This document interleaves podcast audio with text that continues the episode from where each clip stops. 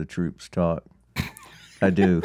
Used to make them clean weapons, and we'd Oh, yeah? sit back in the NCO quarters and listen to them bitch. That's usually the best time to be bitching when your when your hands are busy. We used to have this one, and that's where Marine Corps where I, li- Indians can run. Don't ask me why, but we had a guy, and I'll never forget. He would sit like this with his uh, bolt carrier group, and mm-hmm. you had to watch him because he'd stay drunk all night. and he would sit here, and it looked like he was looking down, but his eyes were closed, mm-hmm. and he could sleep like this and just turn the Q-tip mm-hmm. and you'd have to watch. I'd just go out there once in a while, and I'd start screaming. yeah, and drop fishing. But at the end of the day, like on Fridays, we'd run a 10K. Mm-hmm. I promise you, long before you got to the turnaround point, he was. He's catching up. yeah, he's, Uh, it was crazy. So, uh, how was y'all's weeks? Mine was crazy, crazy, crazy. pretty much the same. It's been it's been interesting, kind of losing track of time and actually having work to do. So I'm trying to get back into you know establishing what time means. So you know, Yes, my, I, I almost blew up my oven this week. So, uh, this is the gas igniter from the oven, You have, oh, you have gas. and um, I when you set I set it to like 420 degrees to preheat so we could put a pizza in the oven, and it and all of a sudden there was this big boom, and it shook the whole floor of the house. and I read up on what was going on. This is like a glow plug, basically, in a diesel engine. Mm-hmm. And this gets like white hot and it ignites the gas. But when these things get old, they don't heat properly, right? And so, buildup of gas. and so there's a buildup of gas, and then it ignites it. And that's what was happening. And so if you and they said if you leave it for too long, you can blow the door off the oven. I'm like, oh god.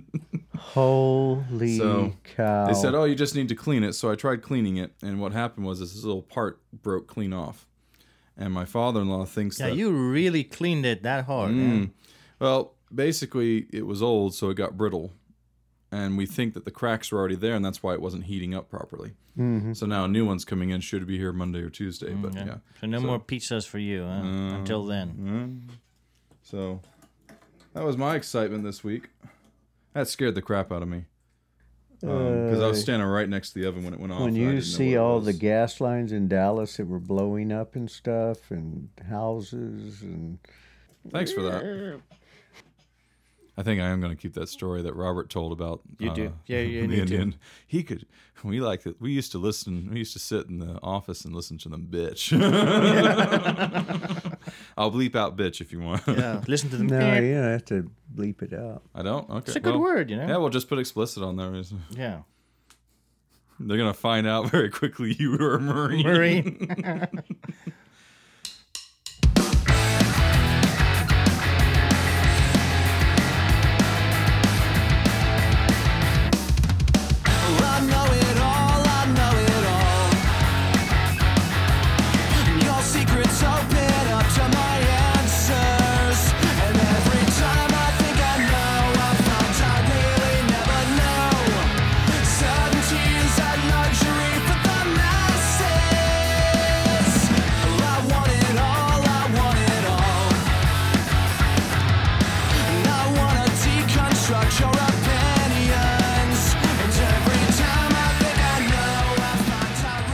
Welcome everyone to the second episode of our podcast. A Jew, a Christian, and an atheist walk into a bar. It is Sunday, June 7. Although if you're listening to this, it's probably on a Wednesday because that's when we release these episodes. Before I begin, if you would like to comment on anything we have to say or ask us questions, and we'd very much like to hear from you, uh, feel free to contact us on Facebook at JCA Walk Into a Bar or at Twitter at JCA Walk Into a Bar. Or, and I forgot to mention this the last episode, we have an email address, JCA Walk Into a Bar at gmail.com. And as always, we are thankful to Big Useless Brain for letting us use their song Know It All for our theme song. Uh, really generous of them, and you can check them out at biguselessbrain.com. Big shout out to my friend Andy. My name is Austin Lennon. I am joined here with my two colleagues and friends, Rusty and Erhard. So, gentlemen, how's it going? Good. I'm glad you got my name right this time. Did I get it wrong last ni- time? Nice, nice pronunciation this time around. What did I say the last time? Something weird in American. Really? Oh. Weird and American. Welcome to America. So happy to be here. So, gentlemen, uh, we we were debating before the we started this show what we wanted to talk about and if we wanted to talk about a certain subject. But let's be clear, it is it would be very difficult to talk about current events and continue on without actually addressing what has gone on for the last week and the week before that. Uh, it really started getting wild after we recorded our last podcast, and this week was pretty something. So. Uh, one of you want to start out on that? Uh, you're we're talking about the riots. Yes. Yeah, or that- protests, depending on who you ask. riots, protests, uh, combination of both. Uh, my thoughts on it is, yeah, that was a the guy, the policeman in Minnesota went. He was out of line, way overboard. He committed murder. However, there's a one of the things that concerns me now is I believe there's legislation they're trying to enact that would a national registry for police offenses. You have got to be kidding me. Yeah, don't we already have something like that? It's called a criminal record. I, I- I mean, I'm just asking. No, no, that mean, that Can't, can't you look up all these things, anyways? I would think so. I I, I those really records don't aren't know. sealed. I didn't think. I don't think they are. Uh, well, the news get, got a hold of Yeah, some of them because this guy yeah. had a A record beforehand, and they found it. yes, but creating a it's a slippery slope we're down. Yes, we have problems. It's systemic, obviously. Uh, however, it's being co-opted for other reasons hmm. And I mean, my that goes beyond. Go ahead. no, my, my only question would be, you know, what will this record actually do? I mean, it's it, it's nice that oh, we're going to put up a registry, and my only real question is, you know, what does it mean? What's it going going to actually accomplish?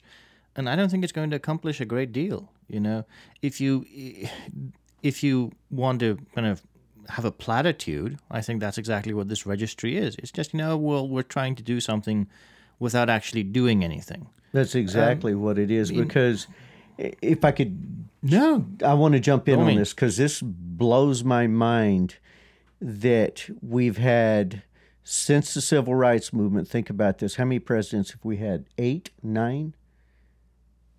none, I, I. I, I, Lyndon Johnson, Nixon, yeah, Ford, Carter, who was a peanut farmer, right? Mm-hmm. Reagan, Reagan, Bush, Bush, Clinton, Clinton, Bush second, Obama, and now Trump. Ten. Ten. ten okay. presidents. Every president is going to fix it. Every president has all these, and they they run on it, but nothing ever happens. Mm. and we're always back to the same situation. Ten that's something to think about. For ten presidents, you go back and look at their platforms, every one of them. I am going to do this, this, this, full of, and nothing ever happens. We revisit the same problems every election. And I find it amazing this has blown up. This is an election year. This is an election year, so this is part of the blow up on this. Uh, and the media runs with it. But we've had consistently, that it just sticks in my mind. I, I didn't realize the number was that high. But 10 presidents who promised to fix this, and nobody's done it. When you say fix this, do you mean um, police, go- police brutality or police brutality against people of color? Police brutality. Okay. Police Yeah, because I, I'll be honest with you, I'm seeing police officers on video beat as many white people as they're beating black people because they're they're all protesting together, and I think that's to me, anyways. I mm-hmm. think that this is that that is a big difference than some of the riots we saw in the past. Is that some most of the riots I remember seeing on TV in the past? So like the, I wasn't, I don't think I was alive in, during the LA riots, but I've seen video of it. It was mostly people of color, you know, out protesting, getting their their beaten by cops in L.A. The Rodney King. Rodney King riots. I yeah. remember that. I was in California at the time. And Yeah. uh, Were you rioting or were you beating? I was neither. ah, good. Okay. I was but a serviceman. Ah, okay. okay. So it it's what I'm seeing now is I'm seeing people of color and white people all together, and the police aren't differentiating; they're beating everybody. Mm-hmm. And and I want to I want to be careful here because I know a lot of people. A lot of people will support the police officers. And remember, I, I think I mentioned in the last episode, my dad was a police officer. Mm-hmm. Mm-hmm. So I grew up with police officers. I mean, they were over at my house all the time, right? And I have a great deal of respect for police officers because you are putting your life in danger every time you walk up to that window on a car, especially now. Um, even back then. But I'm but I'm beginning to understand that there's a dis, that there's a vast difference between how police operate, at least around here in the county we're in, and even the state we're in, and how they operate in New York City and Los Angeles. There's a vast difference because even my father, who watched the news this week, he saw the th- same things I did, which was the two biggest things that really got to him were the police, the uh, LAPD running over protesters with their cars, using their squad cars to r- run and ram into people who were unarmed. Whether they were throwing stuff or not, my dad said that's not an excuse. He said those cars can take a beating. He says, plus the cops are armed to the teeth inside the car. He said, so there's no excuse to plow a bunch of people. Can That- I jump? yeah, uh, and just real quick, the second thing that he saw that really bothered him was the same video I saw. I think uh, Jimmy Dore had it on his thing too, which was a, a kid was filming cops beating somebody, and he was like standing ten feet away. He wasn't trying to interfere or anything. He was just standing there recording it. And a cop came up behind him, grabbed him by the waist, and slung him around headfirst into a car door, knocked him clean out. And my dad goes, "Why?" why? He he wasn't trying to interfere. He was just standing there. And he says it seems to me that all that rage was built up on the cop side too and he just wanted to take that guy out. And my dad goes there's no he says his exact words were yeah policing's not what it used to be i'm like it's an understatement. So go ahead. You were going to say Russ, something. Yeah, and I and I am not defending the cops by any means, but we're we're walking down a very slippery mm-hmm. slope. Somebody suggested defunding law enforcement. Are you kidding me? I do not want that alternative. Do we have bad cops? We have bad any organization that's got more than 5 people. You're going to have bad people. That's just the way of the world. It's not going to change. They're humans. But when you start talking about defunding, and also there's a little more to a lot of these, if it bleeds, it leads. Uh, lots of times we're getting, we get film, and this has nothing to do with the killing and the murder in Minnesota. This has to do with many of the other incidents you've seen where you get a freeze frame, a captured moment. What happened before that? We don't know. Did he throw something at the cop? I, oh you're I- talking about the murder up in minnesota Oh no, no, no, no. That's oh you're oh no you're talking about um a lot of the other. You we'll get this. oh the other videos that are coming out in new a lot of the stuff. other videos, and I would not want to be a policeman. First off, you're underpaid uh, for what you do, and you really do. You put your your life on the line when you walk out the door, and now you've got nobody supporting you. The public considers you a bad person, and yet you're supposed to. Uh, you're supposed to go out and do good things. It's uh, that's And you know something. Speaking of the videos that hang around, something that I see that's also very interesting, at least on my part, is that all of the cops are busy managing protest. And the majority of videos I see where people are looting, I don't see police officers arresting people who are looting or beating them. So you know, by by exception, I I saw one or two videos of you know people looting and then being being being arrested. But I think it definitely hmm. speaks to something that you know police officers are being preoccupied with with well, protests, and I don't know if they're actually making the decision of oh we're managing the protest or being told oh manage the protest. And then all of the looting kind of falls by by the wayside because there simply aren't enough police officers to actually manage real problems. To to to go on record, I think that there's a considerable difference between protesting and rioting and looting. Now, Yes. I I I cannot get behind people who loot shops and break in for no no good reason. I can support people when they are, I would say, protesting peacefully. But here, herein lies the big problem. I mean, if you have a large protest and cops are being distracted, people who would go loot on any other day, even if there weren't a protest, would use the protest to go break in and steal stuff that they want. So where do you actually draw draw the line between a protest, a riot, and a loot? Well, a looting at least. You know, where where do we actually draw draw draw the line? And that ask the question as well. You know, when you look at police brutality, what is acceptable levels of well brutality, and what are not acceptable levels of brutality? I mean, if you look at places in Africa, for instance, police and military work together, and there you can either have your head bashed in with a you know a a baton, or you can get shot. So which which level of, of police brutality would you would you prefer? You know, you can be hit with a bat, or you can be shot. Hmm. Big can of worms. I'm sorry I had to drop drop all of that no. on you, but you That know, was that's what this that podcast was not is a for. can. you know? That was a bucket. well, I mean, tomato, tomato. You know. Well, I mean, I, I think you have a good point because I saw those same videos at the same time that that cop in New York was throwing that guy into the door. There were looters who were robbing Saks on Fifth Avenue. Uh, there in New York, they were hitting the Upper East Side, and Who would rob sacks? You know. Saks. Well, it's a nice clothing store, but or they were robbing. iPh- They were taking iPhones out of stores, and and the irony there is that Apple, when it's the demos, Apple uh, tracks all those phones, and so they can track all these people. But I I think, and you know I I my when I talked to my dad about this, even my dad said my, my dad my dad was just kind of stunned when he saw that video of the guy of George Floyd in Minnesota because he said he said Austin when I was a cop he said it would never have occurred to me to put my knee on a man's neck. He said because Austin he says it only takes like 18 pounds of force to break a human neck. And he said I would never he says it, it would never he says that's beyond my my comprehension. He says we were never trained to put our knees onto people. He said that was something you he said you tried to restrain them as safely as possible. He says but you didn't you didn't do any type of move that would possibly endanger them. And he says, but to keep your knee on somebody's neck for what was it, nine minutes? Nine minutes. Three minutes after he probably uh, they think he died, right? And it's like, my dad was like that.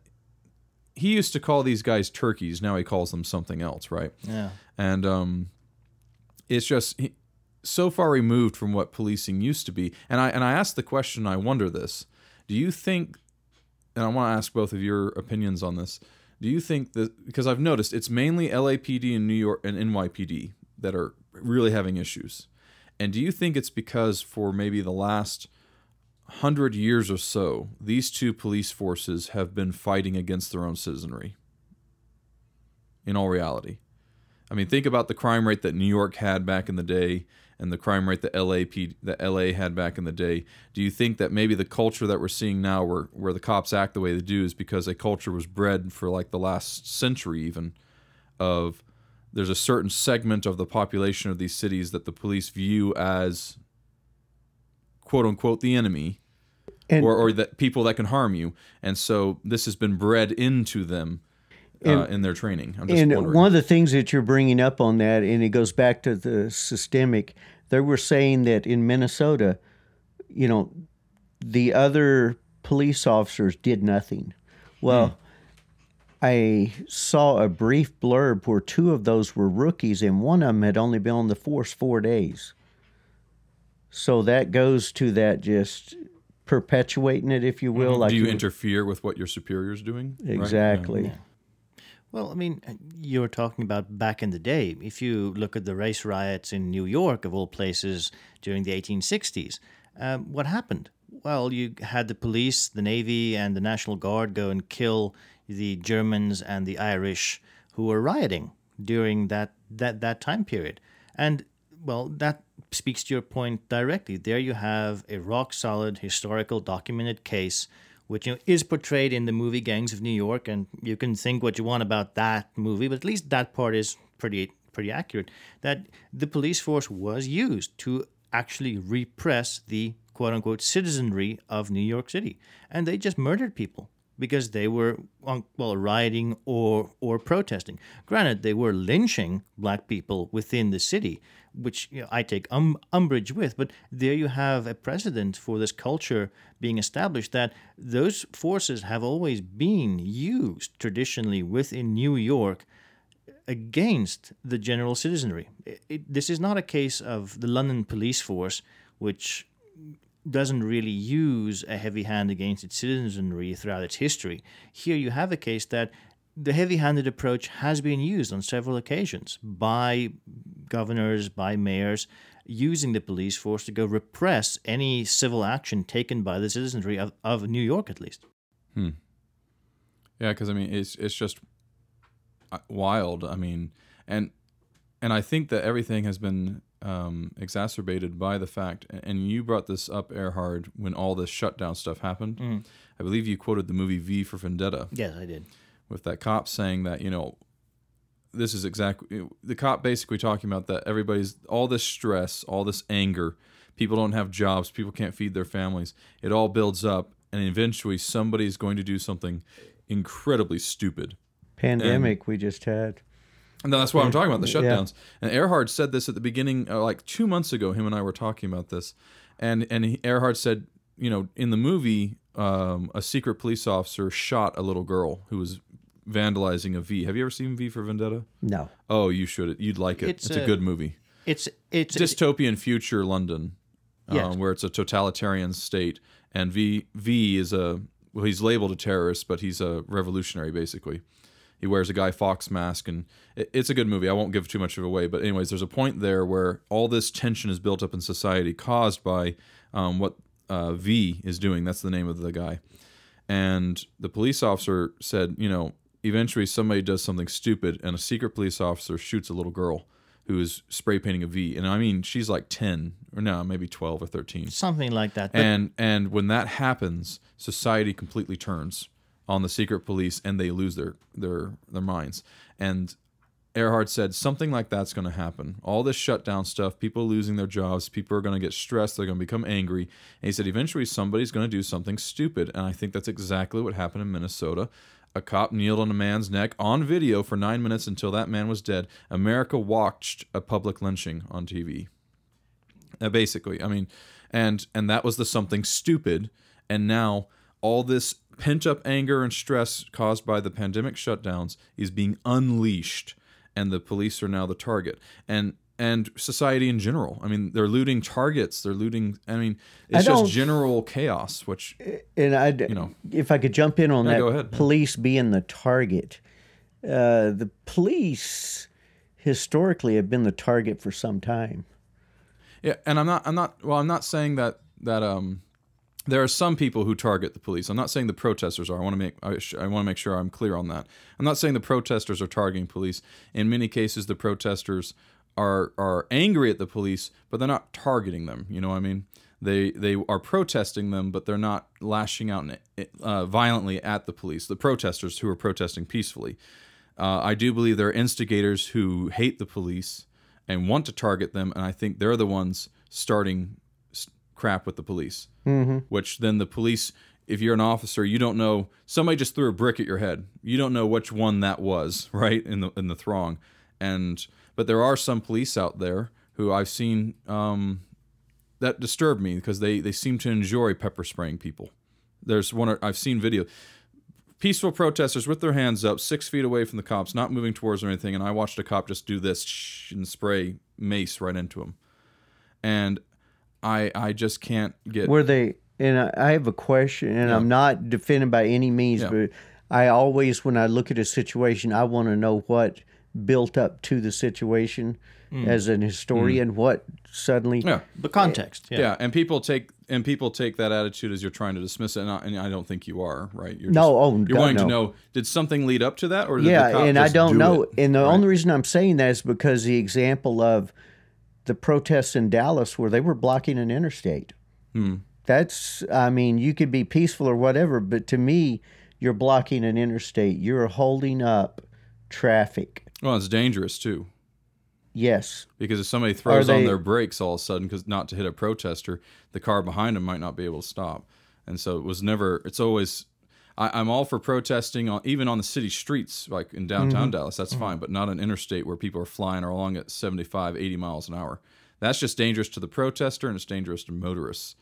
And But I think know. people people are actually doing that because they feel that they're not being heard they- when they do mm. protest in, in in the downtown area. So now they're taking civil action by you know blocking major arteries, and this is something that I personally think can get out of hand and is quite dangerous. You know, relating back to a conversation that we had about the movie V V for Vendetta, someone d- doing something stupid.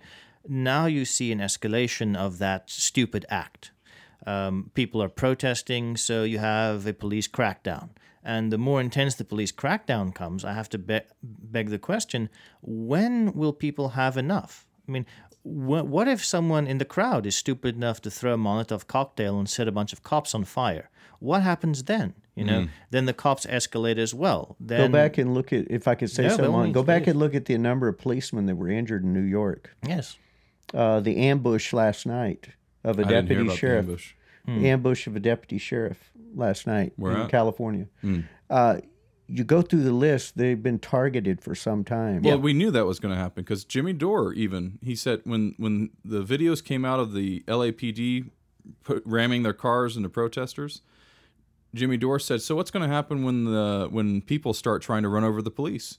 He says it's going to happen. If they see videos of the police doing it, they're going to say, "Well, if the police can do it, then I have to fight back." And sure enough, like 2 days later, there was a video of a person like full on hitting a cop. It threw the cop like 8 feet in the air and he hit another car.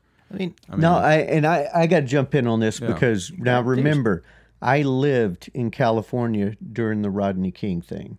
There was so much that didn't come out on that that mm-hmm. still blows my mind.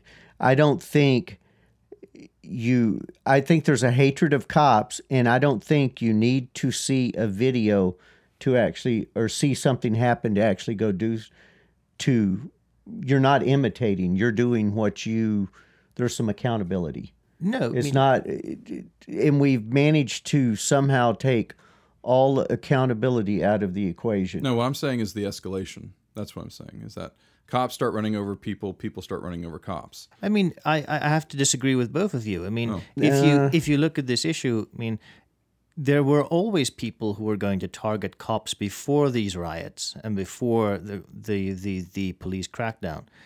Um, that is an established fact. There are always people who will go out, out of their way who hate cops and will try and kill them or hurt them at least. And I think now the situation is just going to get worse because more more and more people have more reason to go to go and do this. would you say would you agree that it's been co-opted of sort I mean, I think you can make that argument um, that it has been co-opted by people for any a, any number of reasons. But then again, the same can be can be true of any single thing.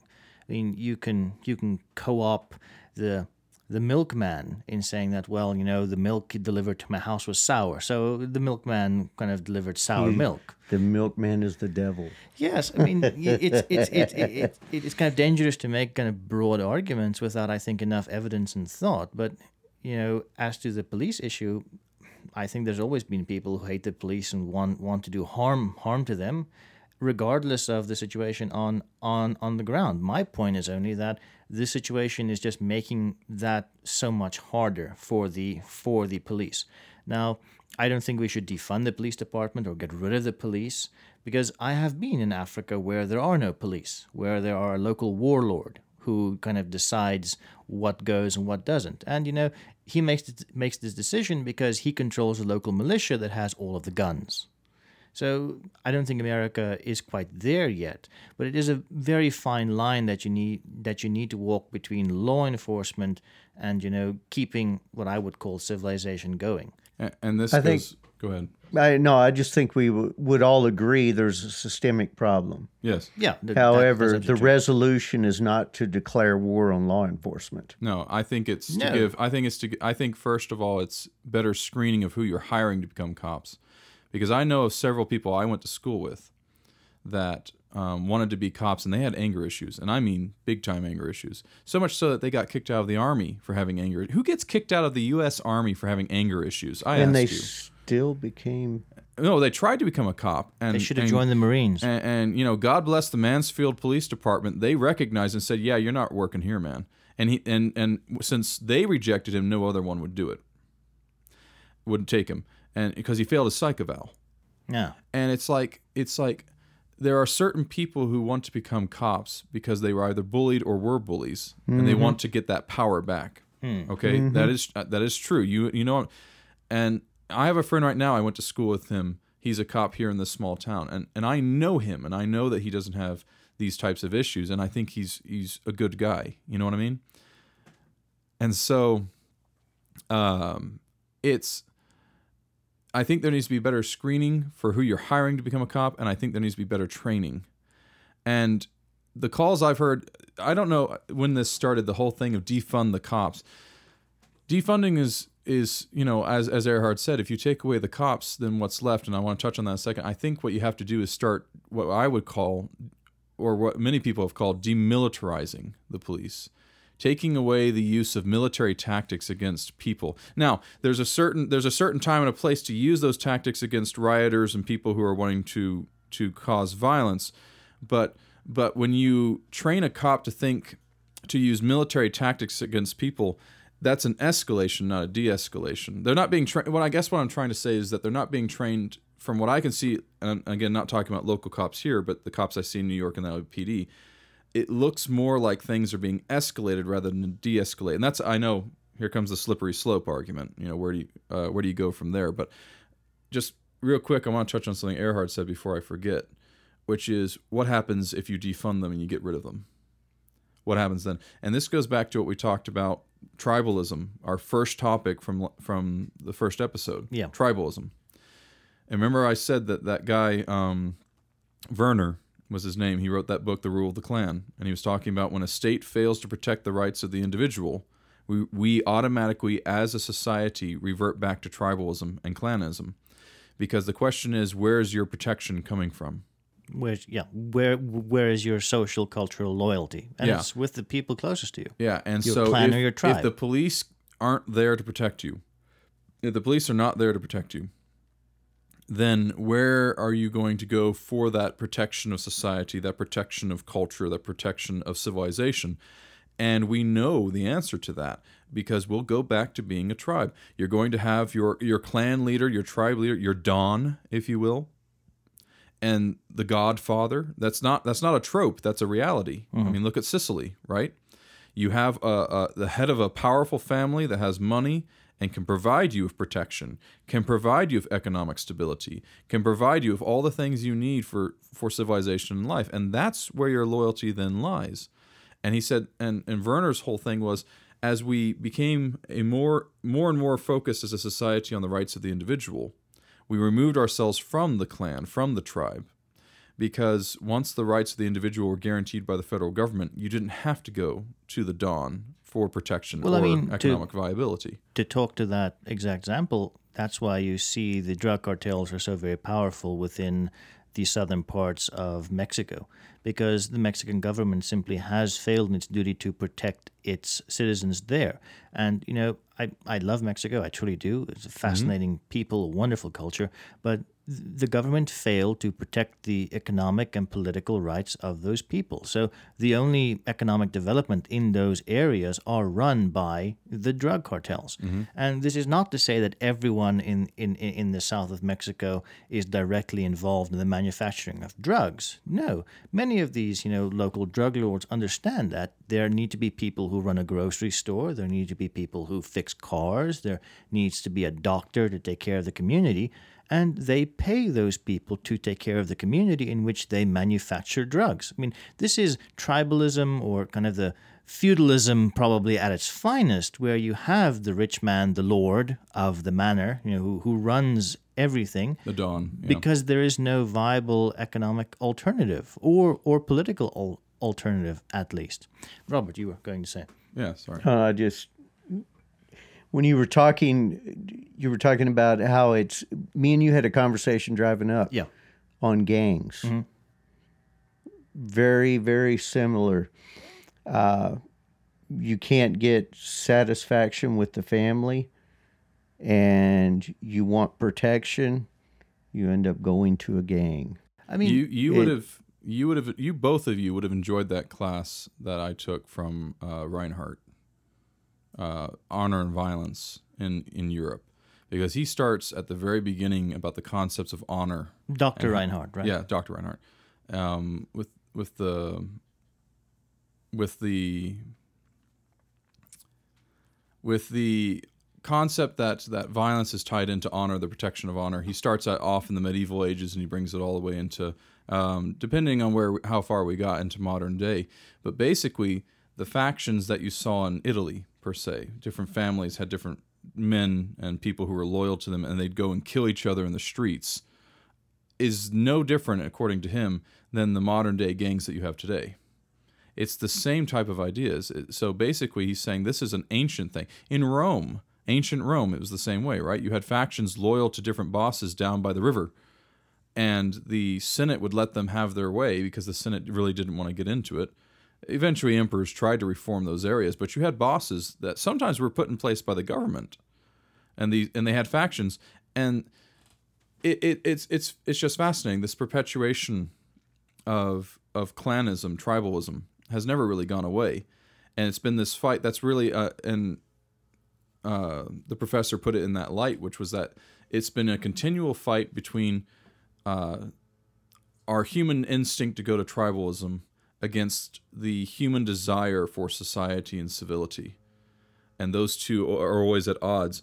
And it seems the more liberal government you have, the more we lean towards you know civilization moving removing ourselves anti-tribalism.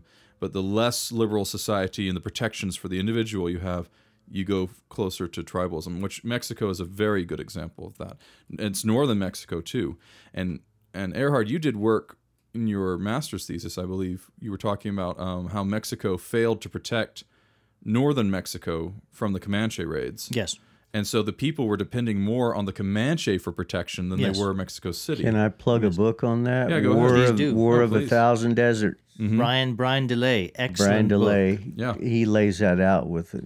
Uh, Pekka Hämäläinen's book, The Comanche Empire, is also just Yes. as as fascinating on that very He has- subject. Where I mean, he he and both make a very convincing argument that the Comanche created an empire within the American Southwest, and there were few people who could match them politically or militarily. Most importantly, I mean, the work that I did on northern Mexico clearly proves that all of those local cities had to do their own thing, and they paid protection money to the Comanche to not raid their cities and kill their their you know civilian populations, and they simply refused to pay any taxes to Mexico City. So, well, I'm sorry, we already sent our tax, you know, to the Comanche, so we don't have any money to send you. Send us troops to protect us from the Comanche was the argument that most of them made, and then they said, well, then we'll pay you. The Mexican government simply never did for whichever reason either couldn't afford it or it was too busy fighting off civil wars which the generals coming ravaged- into Mexico City and Yes, saying, every- "I'm the president now." every, every every general with an army can become president what, you know? what was it you said uh, in your master's thesis? You wrote that between when they got between like 1833 and 1852, like a it's like a 22 year period. They had 22 years. They had 30 something different presidents or Twen- something. 22 years 35 different presidencies well the presidency changed 35 times and a lot of those times it was santa anna who became president again by- Ten different mm. times Santa Anna was it was president. well was named president or made himself president that's Yeah. a, that's a debate you know for for for a future podcast Well, and, and look, yeah, but look at look at what's happening now. I have an article here that I printed off just you know in preparation for our, the beginning of our podcasts. You know, if we ever wanted to talk about, but it's in here somewhere. It, it was either New York Times or somebody something. But during the pandemic, mm-hmm. in northern Mexico, El Chapo's daughter was handing out medical supplies, and the cartels were handing out medical supplies to the Mexican people because Mexico was incapable of helping people in northern Mexico. Yes, that's and and that's the same thing in this country in the Appalachian Mountains, which most Americans don't talk about.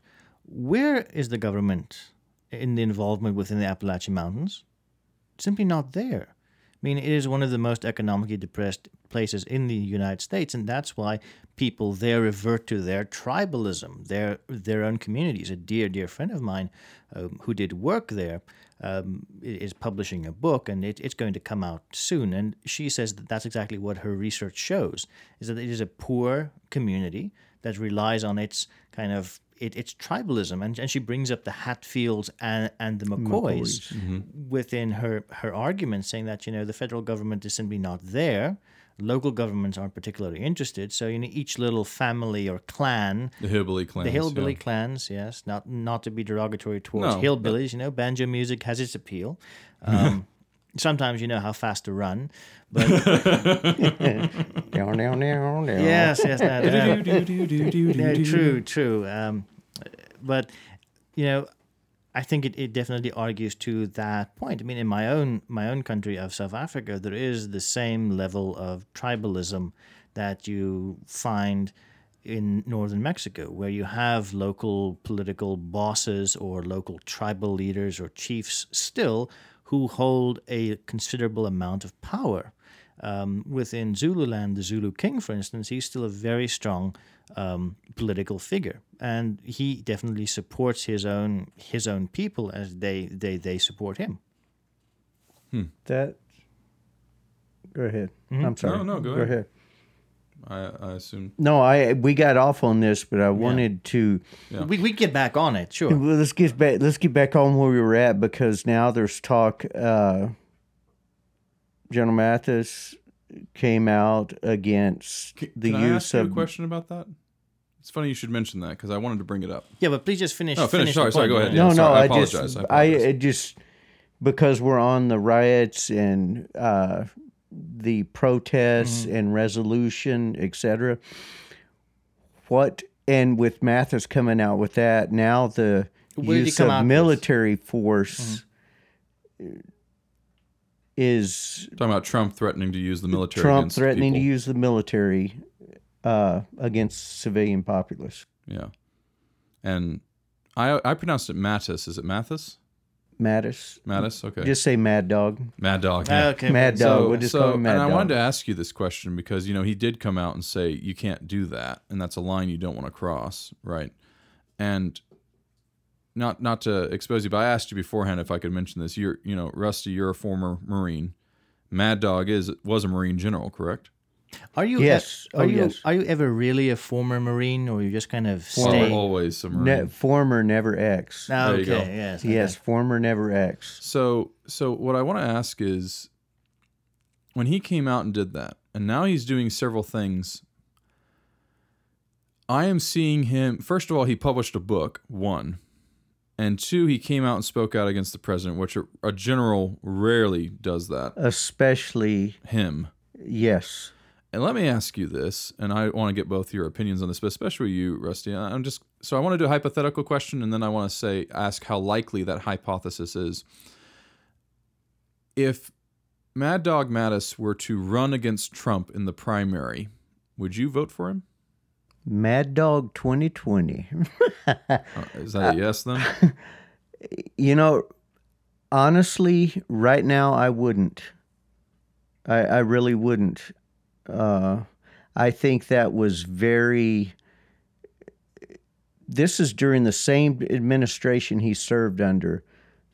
That was, to me, he crossed a line.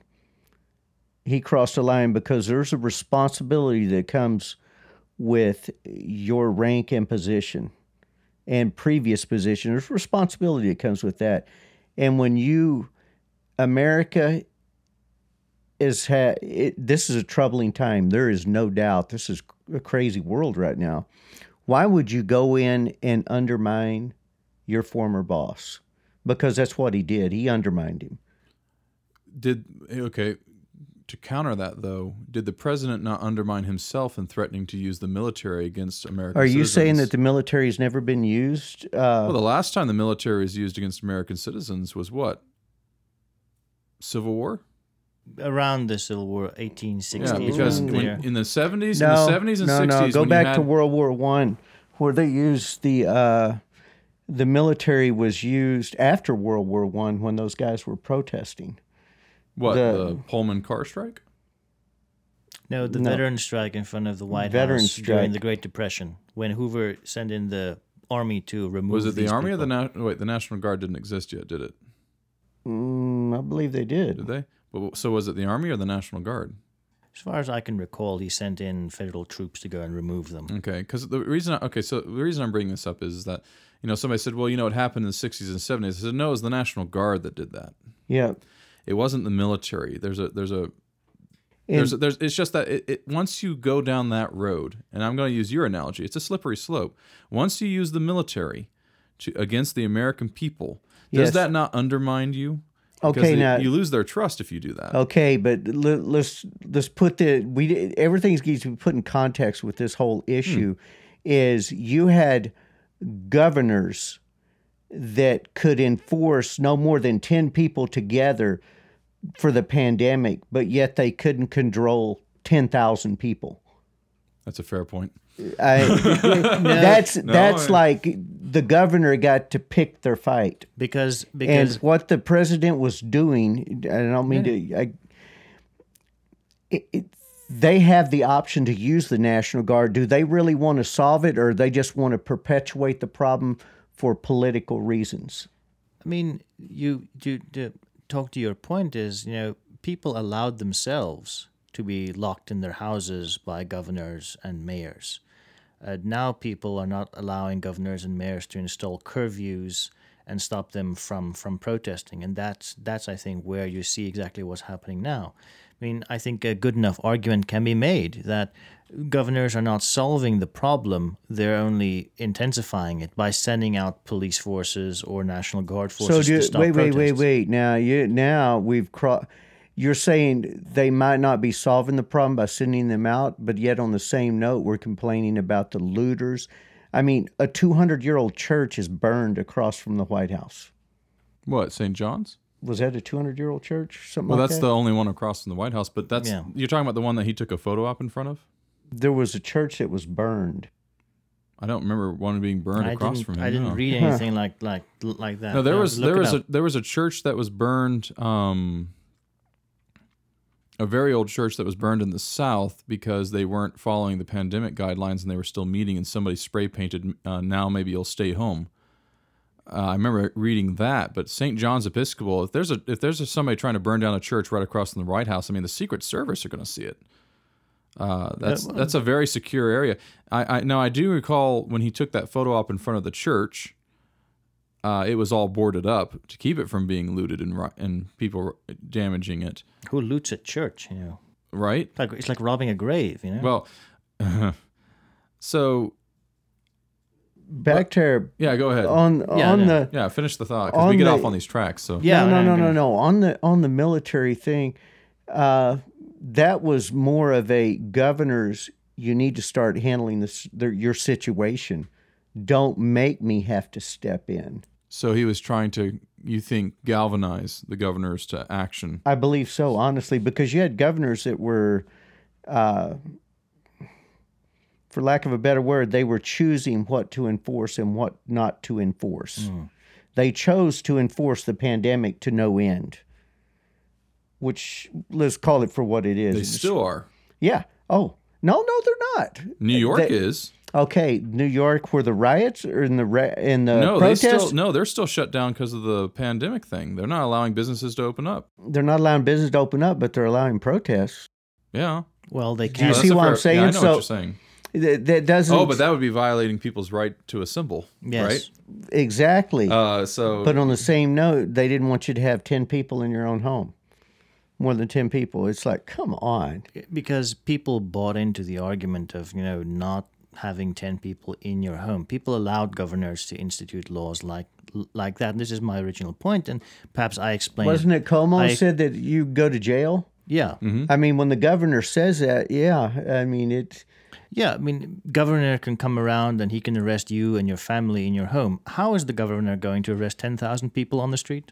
Well, I think this goes back to what we were talking about in the first episode, which was you, you Rusty mentioned that people will only, uh, the government government can only do to people what the people allow to be done to People themselves. allow. So Yes. people allowed themselves to be put in their homes that's and my sequestered. that is my point yeah, But people, but when it came to protesting, the governors knew that they weren't going to be able to keep people from protesting because the people were going to do it and try and stop us. And and now, you know, what? How do you? How do you? Were they doing it for that reason, or they were were they doing it for political gain? the governors? Yes, Well, I'll. there's I'll, a I'll- big difference. Well, I'll- you're, I'll so answer- you have political gain. I'll, Yeah, I'll please. go, No, Erhard, I'm that's just going to say, I think I think it's because we have some inept governors in this country. That's just me, who don't know how to handle anything. Uh, Cuomo, I have very little respect for, um, because he. Uh, now, while he has come out and, and condemned the violence of police officers, right, at the same time, he totally mishandled the situation in his own state. And he does everything for a political reason. Yeah, I mean, So, that, go that- ahead, Erhard, That's sorry. kind of. I was going to answer your question with a question of my own. So when has that not been the case? That politicians have not used everything to their own exact, well, to their own benefit. Let's go back to Abraham Lincoln then. Was it politically advantageous for him? To, call it for what it is. Was it politically advantageous for him to free slaves? Yes. At No. the time, It wasn't politically Oh, talking- well, advantageous for him at the time, but he stepped up and did the right thing regardless. I don't because he only freed the slaves in the states that were in rebellion against uh, the Union. So he didn't free the slave uh, the, the slaves that were in the border states, like say Missouri. What were the border states? Oh, I can't recall. Uh, right. Talking about Maybe on- along on the the- stop here. Ohio, Yeah. Maryland, Maryland. Yeah. They were those states were in the Union, and they weren't. The slaves in those states were not freed, and so it was. In a manner, it wasn't politically advantageous. It was advantageous towards the war, because now he's making he was making the war about something else, and there's that famous quote when he wrote that letter to that guy saying, "If I could, if Erhard, you have it more memorized than Oh, I I mean, if I if I could free if I could save the Union with slavery intact, I would I would do it as well as I would do it with slavery um, removed. Yes. Yeah, and if I could free some slaves and keep others and pres- preserve the Union, I would do that too. So he was willing to do whatever it took. And after and, and To save the Union. yeah, and think about the fact that there there is a political reason. I think okay, so there is a political reason behind it because there were several different things that went in there. When you free the slaves in the South, first of all, if the slaves in the South get wind of the fact that the president just did an emancipation pro- emanci- emancipation, Emancipation sorry, not- Proclamation. Emancipation. Enunciate, sir. Enunciate. Enunciate. I know. An Emancipation Proclamation was talking too fast. Apologize. Then the hope is that the slaves will start rebelling while all their masters are off fighting the war. There's there's that, but there's also the fact that once you make this about slavery, Britain is less likely to come in on the side of the South because Britain had outlawed slavery. I mean, that is that is part of what I was going to add into the political advantageousness of actually freeing the slaves is that England would not be able to legitimately support the Confederacy. They would they would lose their standing among the European community. And people often forget this, but Thaddeus Stevens and the radical Republicans were going to withdraw their support for Lincoln unless something was actually being done. So I think for for for political reasons, Lincoln was put in a bit of a spot. Mm. And I'm not saying that, you know, this is not I don't think that was a polit- bottom line on this is I think Lincoln did the right thing. It was not he does it wasn't that he did it for so- a political advantage as much at the end of the day it was the right thing. Well, I think these No, yeah, we're not trying to say it wasn't the right thing to do. We're just saying that there, we're there not- was politics involved in it. Oh, though. absolutely. Yes, we like the timing of when it was released yeah, we too. we Yeah. we may be in Texas, but we're not pro, you know, pro pro slavery. Um, used to be a Confederate state, Texas. People like to forget that. But you know, this is this is my my my point. You know, I think that here you have one of those rare cases where the political expedient thing also correlated with the right thing, and I think Lincoln was the right man for for for the right time. I don't disagree with that. However, when you're willing to sacrifice, I don't know how to put this where it makes sense. No, no, please. I, I, I think a lot of these political decisions, you're willing to sacrifice th- the good for a political advantage. Well, I think that is that is well. because there's some True. things that are simply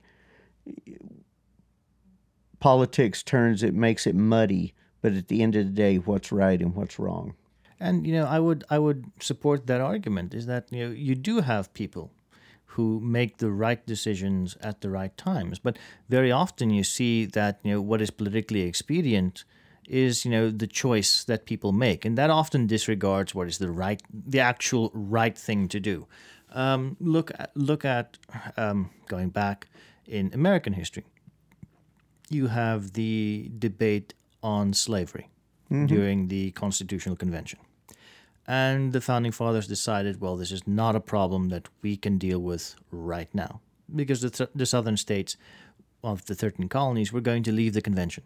And you wouldn't have actually had, you know, the ratification of the Constitution and the creation of the United States of America. And they simply decided, because of, well, political expediency, let's create a, a United States and we'll deal with slavery later on. And that's Kick that why can down the road. you kick it kick it down Yeah. down down down the road you know and we can debate if that was right or wrong wrong to do the historical fact is that slavery was a very normal thing in the 1700s and the 18th century i mean later on it became rightly so the issue that it should have been from from the beginning but you know this is kind of imposing our modern views back into history mm-hmm. i mean we can't put our mo- modern day morals on historical figures who Oh, came we've had from this discussion. A- a- a- yes, we, we've had this discussion on mm-hmm. several Many occasions. times, You know, Yes, I totally, totally agree with that because you'll hear numerous arguments and conversations that are based on today's morals judging 200 years ago. We've talked about this. Yes. yes, you know, it- this is this is the same thing. And uh, since we're on the topic of of slavery, to kind of be a bit of a provocateur, you know, people in the 17th century thought slavery was completely normal, and if you were anti-slavery, they thought you were weird. Know, something had to be wrong wrong with you. You know, you you are the problem here. And I and I I think it just shows you the correct progression of society where people understood that slavery is immoral. Society just had to take time to realize that. And that kind of argues to I don't think to the point. anybody would. I, I don't think that's an argument for debate, really. I No. mean, we, we would all agree that slavery's immoral. Yes. Well, it was. mean, a, well, Well, yeah. well, it was a hell of a debate in the American Civil War. I can tell you that. You know. Yeah. I- It, mm. Speak, Sorry. Speak, O great sage. renaming Zarathustra. I mean, it, it's it's interesting because I think I think Erhard, you said if you ever taught a class on the history of slavery, that you would go all the way back to the ancient world Yeah. because slavery has ex- as since the be- since the beginning of human civilization, slavery has existed. Yes. Every every civilization has been on both sides of it. Yes. Mm-hmm. Every civilization has been slaves or has had slaves. Yeah. One or the ei- others. either I didn't mean to interrupt. be no No, no no, no, that's a perfect point. point, and that's what we're talking about. Yeah, I mean, they've either enslaved others or be or have been enslaved The- themselves. Yep. I mean, the Romans, for instance, the famous slave society in, in, in history, enslaved everyone, irrespective of color, uh, creed, religion, nationality. And then when the Roman Empire fell, the Visigoths, who sacked Rome, enslaved the Romans. They carted them off as slaves. I mean, there you have a perfect historical example of that dichotomy um, the the issue of, of ancient slavery, and that's why I wanted to teach teach this is that you have two types of slavery. You have ancient slavery, which people are usually you know captured or defeated in battle, and then they are enslaved and they become the labor force for their conquerors. And then of course you have I would say early modern slavery. That's slavery in the transatlantic setting, where you have people in Africa which were captured by Africans and then sold as a commodity, as a workforce that then went to the Americas. Although most people forget this, there was also slave trade on the east coast of Africa, where the same thing happened. And then people were captured and they were sold off to the Muslim empires as a labor Oh, force. the Ottoman Empire. Well, I mean, the Ottoman Empire as, as had just as many slaves as um, the American continents, I think. Yeah. So the and I lost my train of thought. That happens. So, but and I can edit some of these things out if we wanted to, uh, as far as like the big pauses. But Yeah, no, with the dead air doesn't so sound so good, you know. yeah, I know, right? So with with the problem in American history is that, and I'm going, and I think Erhard probably knows where I'm going with this. The, Oh, uh, yes. What is it? The 1619 project, Yes, I've heard about that. Which is to try and reorient American history as being on built on the foundation of racial history. That basically saying that from its inception, America was a racist institution because of the influx of slavery into America. And there's an issue with doing that because that uh, that You automatic don't say. Yeah, right. Because that automatically removes, you know, we true objectivity in history is not possible, right? Because all everything's an interpretation. Yes. But you at least have to it should try to be as objective as possible. And they're stating immediately that our goal, excuse me, that our goal is not to be objective. Our goal is to specifically build history upon this foundational belief. And I'm kind of like, you know, I'm sorry, but when the when the Puritans came over to the Massachusetts Bay Colony, they weren't coming over here to establish a slave state. No, they were f- fleeing oppression in England to oppress people here. That's correct. They wanted to oppress their own people. Yes. Um, hence the Salem witch trials. Yeah. But I mean, it's it, it's I don't know. It's a touchy issue. How how the heck did we get here? How did we get on slavery on the second episode? Hmm. Well, this is what kind of happens when you go down ra- rabbit holes, and we were talking about the, the black community here in America. Oh, yeah, We we got on this talking about political expediency.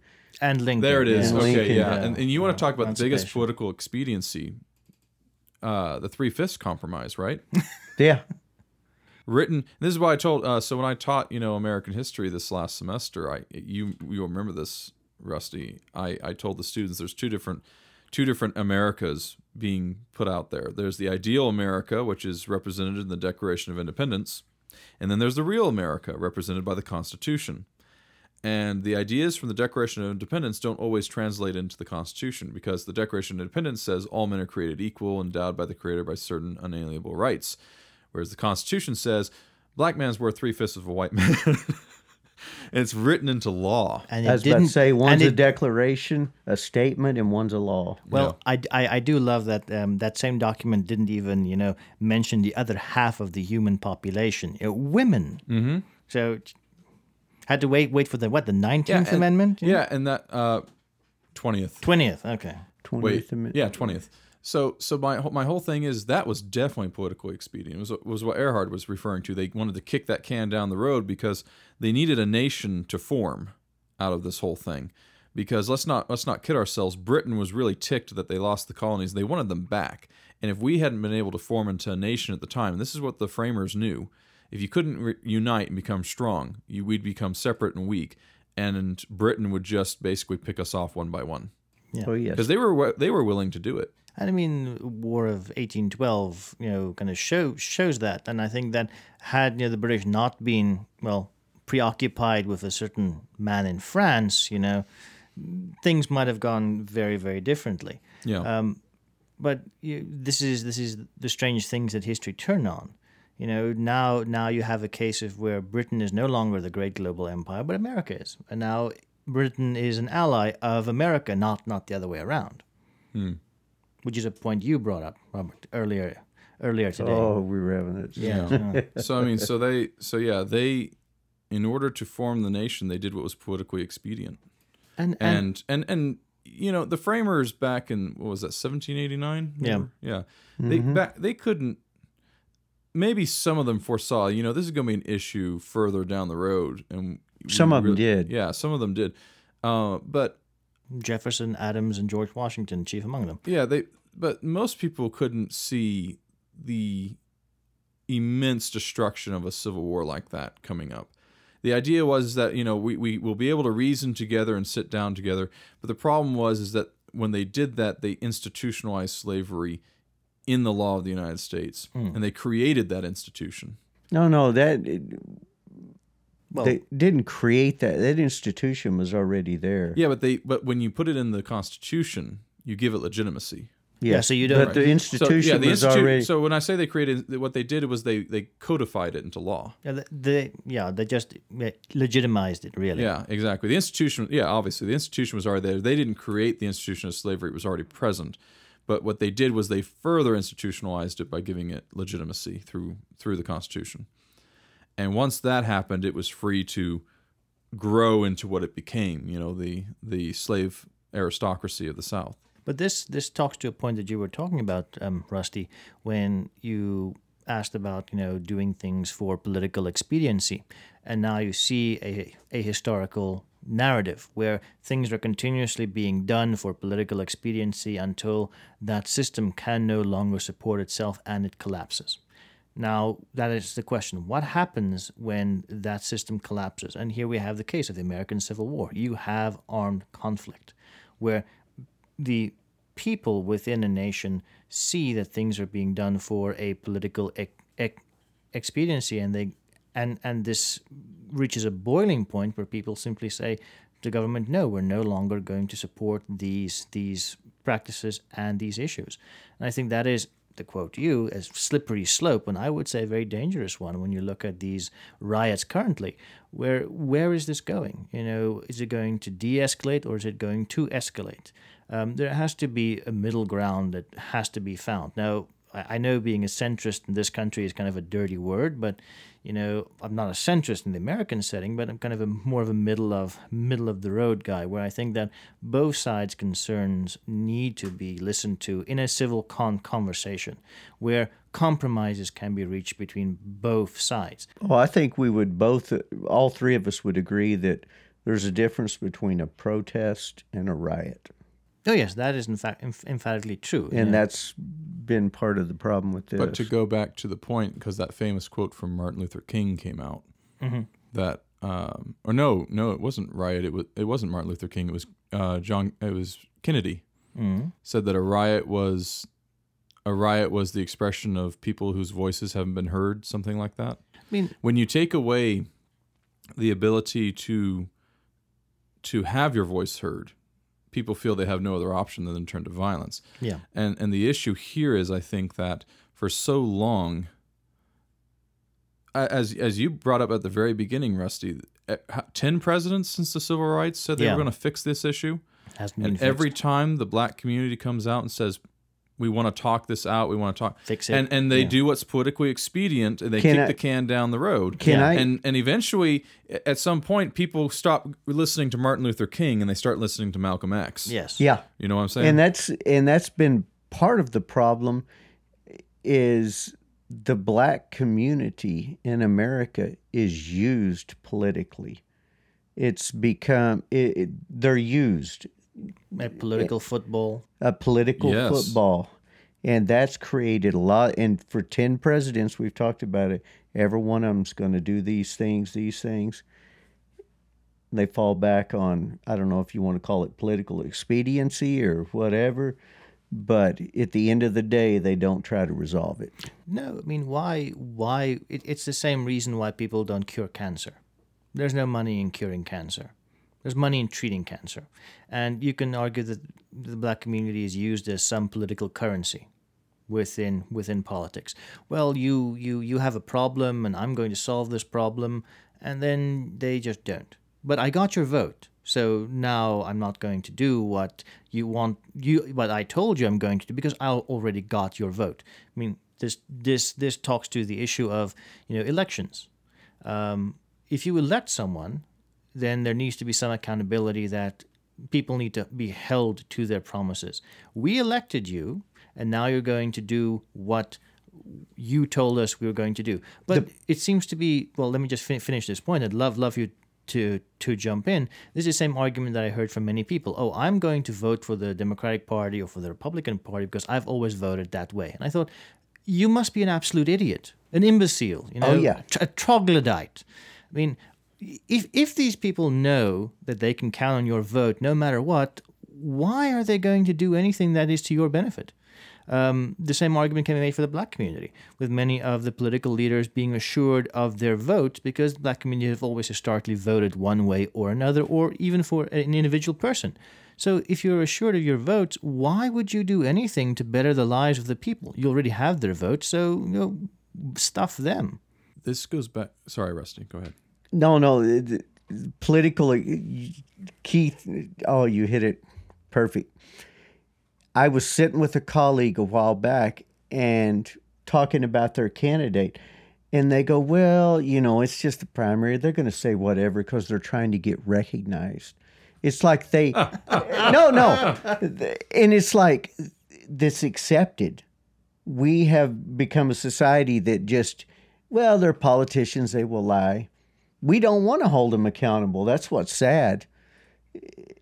And we just accept, oh, and you spot on on the party thing because those are, when somebody, regardless, just votes for the party, it's regardless of who, it reminds me of the uh, expression that they had for Southern Democrats, Oh, yes. uh, blue dog Democrats Okay. they said you could put a blue dog on the ballot and every southern democrat if they would, would vote for him I mean, this is this is the same problem we have in South Africa, where you have the the ANC, which is the ruling party, that have come to see themselves as the only legitimate party and who have claimed the majority of votes because they are the party of independence from from from the apartheid regime. This is Nelson Mandela's form. This is this Party? is Nelson. Man, well, Nelson Mandela was part of part of the the the, the ANC, um, first president, uh, well, first democratically elected president of South Africa in 1994. Um, but you you have the same mentality of you know well the majority of South Africans are going to vote for us in any way because they've you know always voted for us. We're kind of the party of freedom and independence. So now politicians within the ANC simply do as they please. I mean there mm-hmm. are many many many pressing political, economic, and social problems that the majority of South Africans face, but the ANC simply ignores this because they know that they already have their votes in the bag. And that is a very dangerous thing. I mean, from, from things like that, if populations are left to languish, if you will, long enough, then you will see civil disobedience, you will see rioting, you will see looting, and eventually, depending on the response from government, you will see civil civil strife. Civil unrest And let me point out, and this happened, I think, two weeks ago, uh, more to Erhard's point, with Biden, when he said uh, he was on the Breakfast Club with Charlamagne, and he said, "If you're having trouble, th- if what did he say? If you if you are having trouble deciding to vote for me, you aren't black." He said that on oh i heard about Yeah. that And and that goes right to what Erhard's talking about. Biden assumes that because he's Democrat, he automatically gets the black vote, and that should that should signal to you that when he becomes president, he's not going to do anything for you. Why? Because he already got your vote. That he are, you have no leverage once you've given somebody your vote. And I think if if you want to change things and you want to hold Biden to the fire, then the entire black community just needs to say, yeah, we're not voting Democrat. We're gonna vote for. We're not gonna vote Trump. We'll vote for somebody else. We'll vote for Jesse Ventura if he runs for the Green Party, right? I mean, uh, uh, I'm, I'm, I'm serious. Yeah. Uh, because, but that that to me, when when Biden said that, confirmed that he was thinking in his mind, I already have the black vote. Ergo, I don't have to do anything, and that's why. And Charlamagne was trying to point that out, and he said that after he said, "Well, that's not what it's about, man. We we want change in our community. We need change in our community." And Biden's Not, not, response to that, not want, need. We need change, yeah. Desperately need by any account. And Biden's response was, you know, you know, well, you know, if, if you can't decide whether or not to vote for me, you ain't black. That was his response because that he automatically assumes because I'm a Democrat, I get the black vote. And for the most part that's true. And that's why the uh, the black community has no agency even with a democratic president. And I just use the word I hate, agency. You know I don't like that i word know but but that's true. Even with a black un- president, how very even even unacademic of you. Even with a black Democratic president, Obama. What did the Obama do for the black community? Okay, Rush Limbaugh. It was no, no, more like Jimmy Dore. Um, because I, I, I do not like Rush Limbaugh, for the record. Um, never could stand him. Uh, but but there were just as many people evicted from their homes under Obama. Yep. Trump may be putting immigrants in cages at the border, but Obama built the cages. Let's go back and I'm just correct. I'm just pointing this out. Oh, oh, Is no, that- no. Is that and, and if, if you're listening to this and I really just pissed you off, you can go ahead and comment if you want. But I, I want to ask you, send me some articles. Uh, if you're listening to this right now, send me some articles where you can show me that Obama made lasting change in the black community, and then go and look at a video of him going to Flint, Michigan, and drinking the water and telling the black community there that water's fine, they can go ahead and keep drinking it. Yeah, go ahead and go ahead and tell me what he did Well, for you, the to, to point out Well, Rob- he's Robert's point, He's the previous working 10 presidents Martha's didn't do it. Vineyard. Hmm? In defense of Obama, he's still working for Martha's Vineyard. So I couldn't resist. wow. Go ahead. You had to bring up the vineyard, didn't you? Yeah. had, had to go there. But I mean, this this this is the point. I mean, I can ask the same thing as you know, show me the previous ten U.S. presidents who've actually made a substantial change to the lives of Black Americans. And and There there aren't any. Well, and, and I'm kind of a I'm so I'm a fan of LBJ because of how he manhandled Congress I, and how he well in some ways how he handled uh, Russian ambassadors, certain Russian ambassadors. Yes, by handling other things. Yes, by handling other things.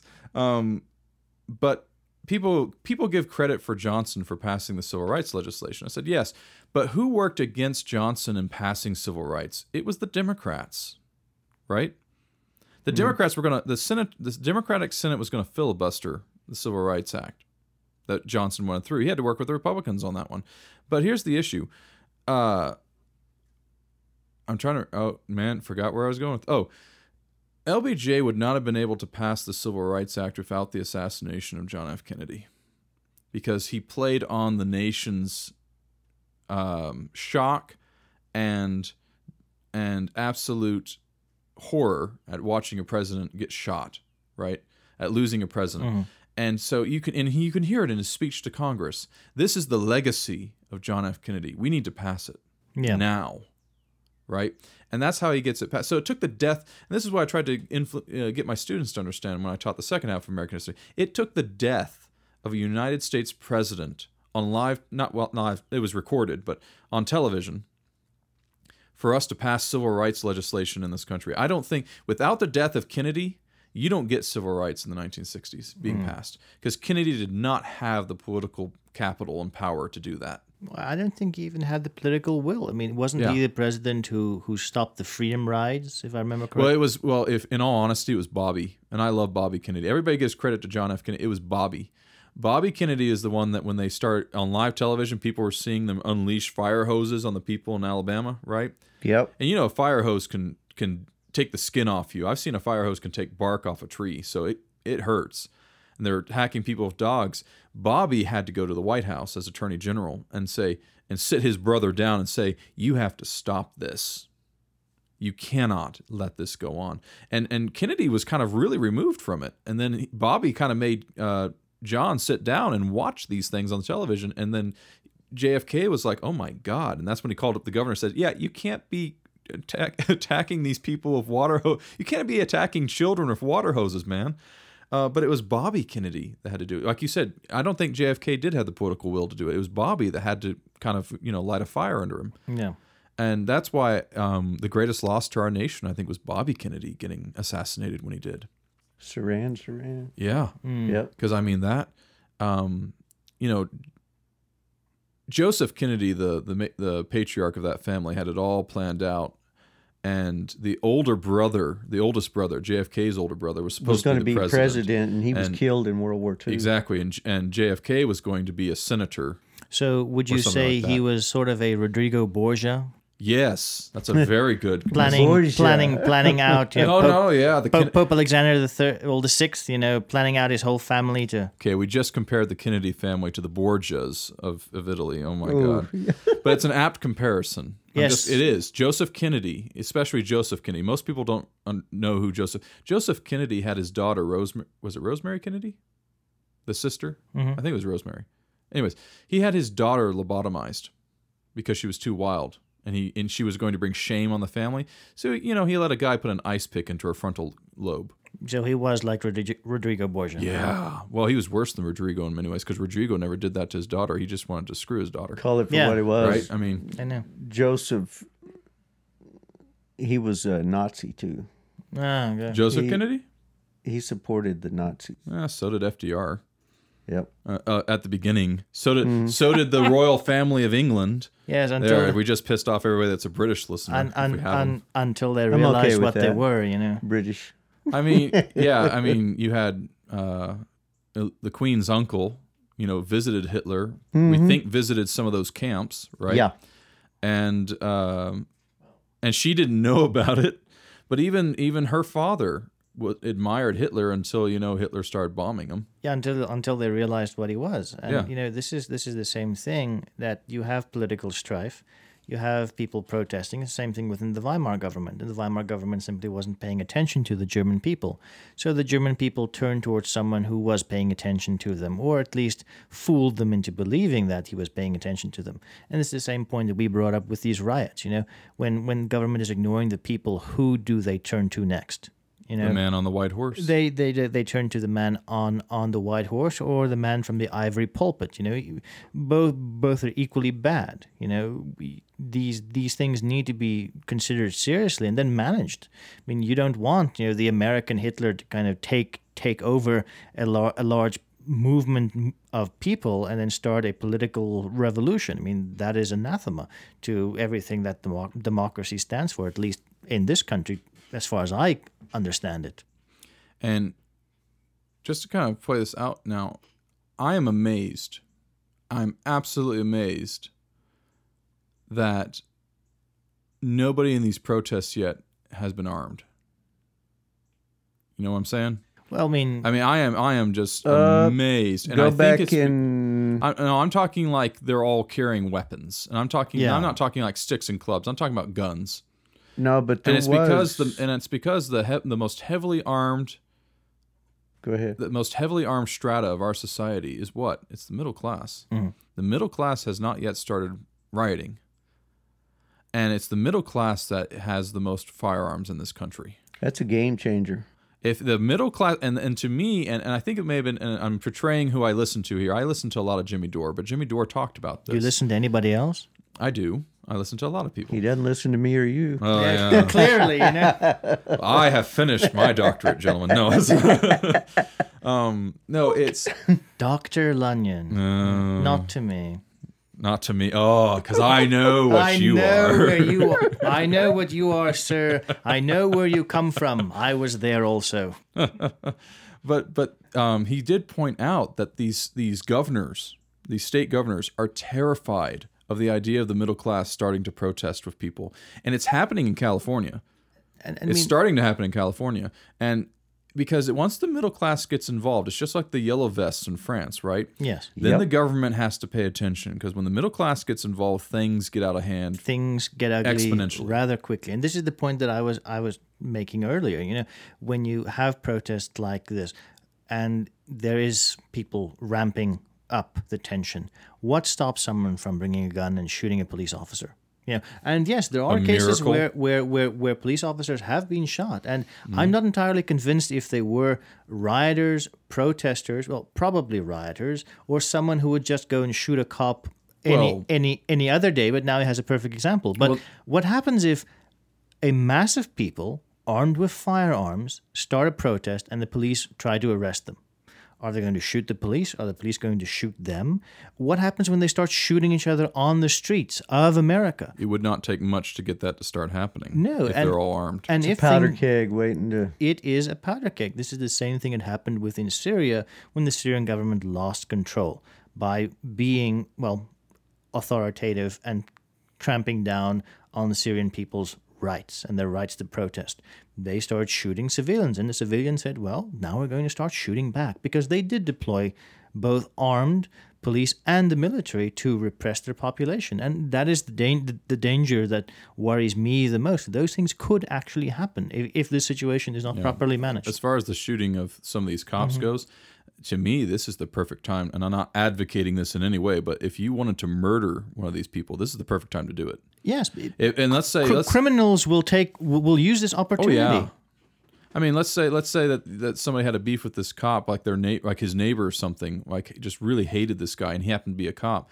Now's the time to take him out. And again, not advocating this at all. I'm just saying that that, and I'm not saying that. It's just that you know we don't know who killed these cops yet. These individual cops that got shot. It could have been somebody who always wanted to kill this guy, and is now taking the opportunity, knowing that it was going to be blamed on the protest, knowing it's going to be blamed on the riots. And he's probably going to get away with it because of the fact that they're going to it, the automatic assumption is is that this is from the rioters. It's not his neighbor who uh, you know his dog you know took a crap so many times on his lawn right? I and that's the, and that's the danger here is, is what is what Erhard's saying is that it keeps getting ramped up more and more more and more and at some you know and at at some point you got to wonder I think it I don't know how some of these protesters haven't gone to some of these things armed. I don't know. And, and I think it shows a great restraint on the part of the protesters after seeing what happens in other cities not to be armed. I mean, because it's because they're That's still true. out there protesting and they're not armed, knowing that the police in other cities have beaten the crap out of people. Yeah. You know, and I and I and it does take that to me. That does take us. That does take courage to do that, knowing that you're going in someplace where you may be beaten and you're not armed Yeah. and that and but it will all change once people have had enough and and my my my hope is is that in the coming in the coming weeks ch- some sort of change or some something will happen and we will start kind of going on the downhill slope of this.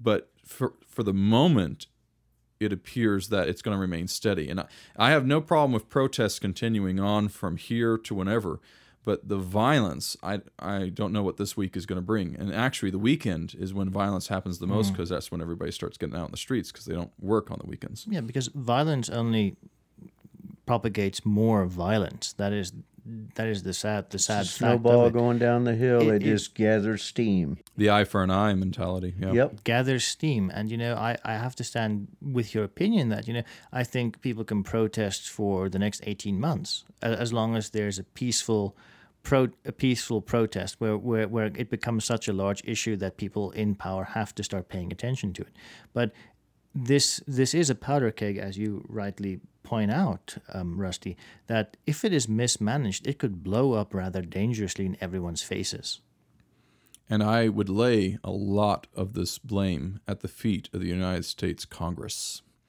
They have been so derelict in their duties, and I'm going to take it to them. They have been so derelict in their duties that this has gotten this has gotten so far out of hand. Because where are, where are the senators and the and the um the by the way the Democrats rule the House.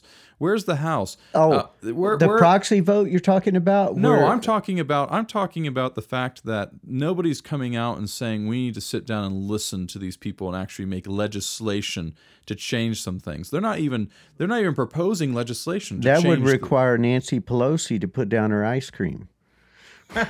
I couldn't resist. Sorry. Here we go with the back here again, again. you You know, my mom, my mom uh, listened to our podcast. Uh, you Okay. you know, number one fan, of course. And um, she said, "I didn't know about the Nancy Pelosi ice cream thing." And I'm like, "Mm." "Now you know." Now you Um, know. It- it's just they, I, They're so I can't. they- They're not. They're, disconnected. they're so disconnected right now. It's just like the French Revolution, where riots are happening in Paris and Versailles doesn't know what's going on, right?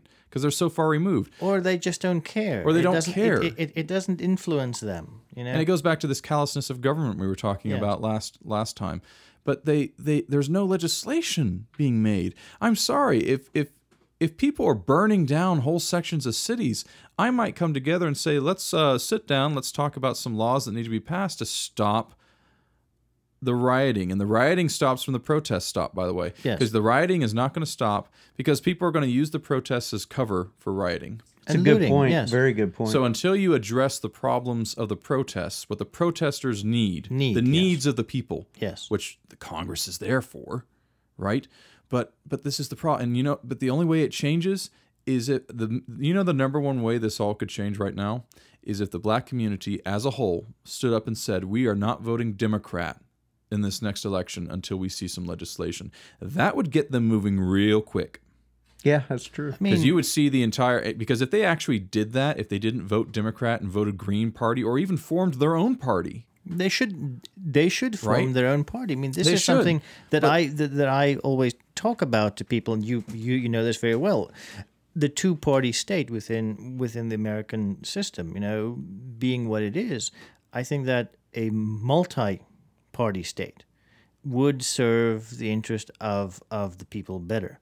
Because then you have government being forced to create coalitions with opposition parties to reach compromises that give something to the majority of of of people. Because the way it is now it's no matter who you are you are assured of votes. Because there's only two options. You can either pick A or you can pick B there are no other options. And I think for a truly democratic system, that is intellectually dishonest.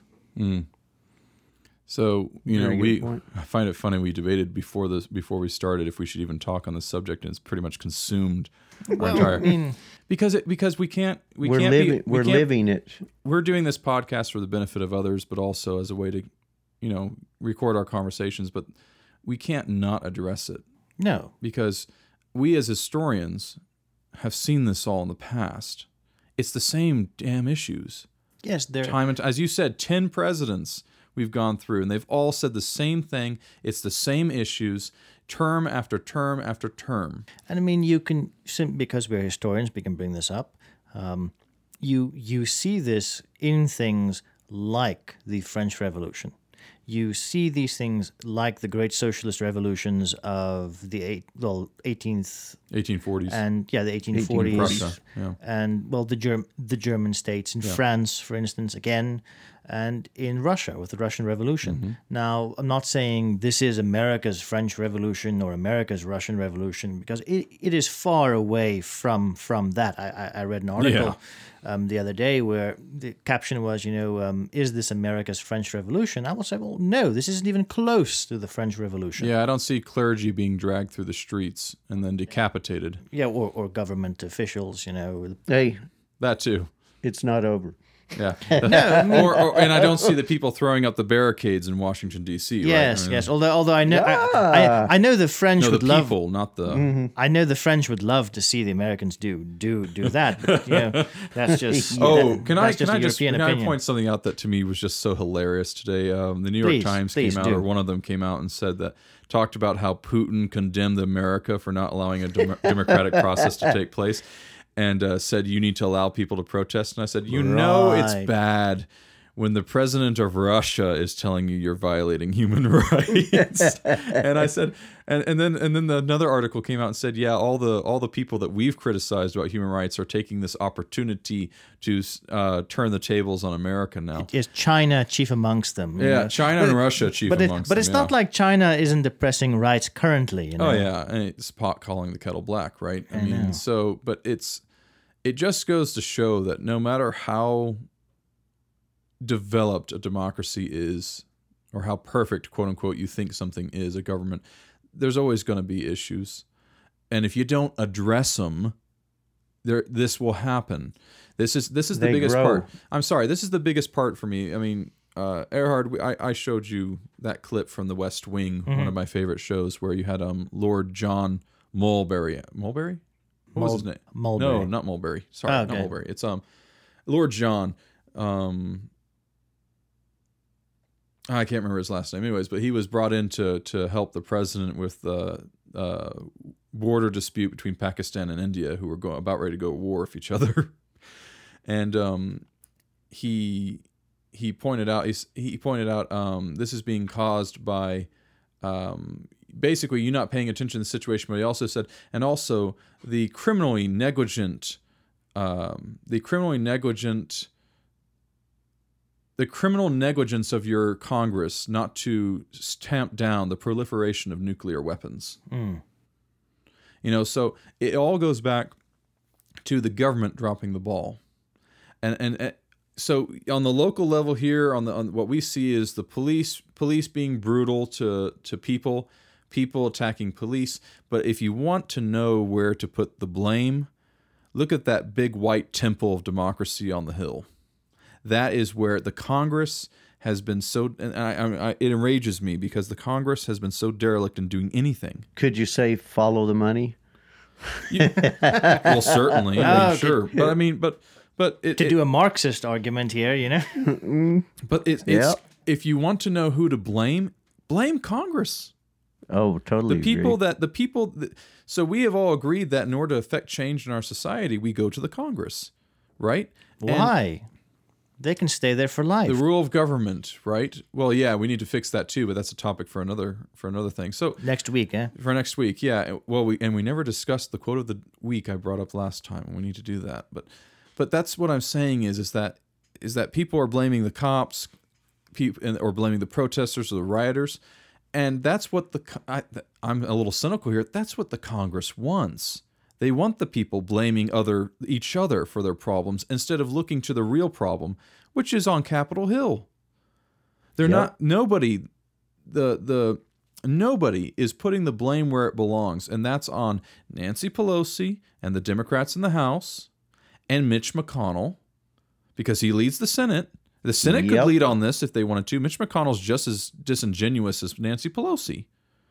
So people are not putting the blame where it needs to belong and it belongs in the representative government. And until And you affect while we- change from there, you're not going to get it. I, I want to add to that. While we talk about 10, 10 presidents, Mm-hmm. how long has Mitch McConnell held his seat in the Senate? How long has Nancy Pelosi been? a well, s- you know. George Washington swore him in, right? I would not doubt that. I mean, I call mm, So, so, that so, man. So, so, so you are you you are telling me that all of these people have been there since the the ten since ten presidents ago, you know? Some of them have. I, I'd be curious on that. and and you know that that that's something that I always love love to bring up within you know the the Romans. The Romans we all know had a weird political system, and we know it was corrupt as all as all hell. But you know at least they had a system where people actually had to do things for their constituents to be reelected. So they forced government into kind of having rather stringent term limits, and if you wanted to be reelected, you actually had to do something to get back into the money.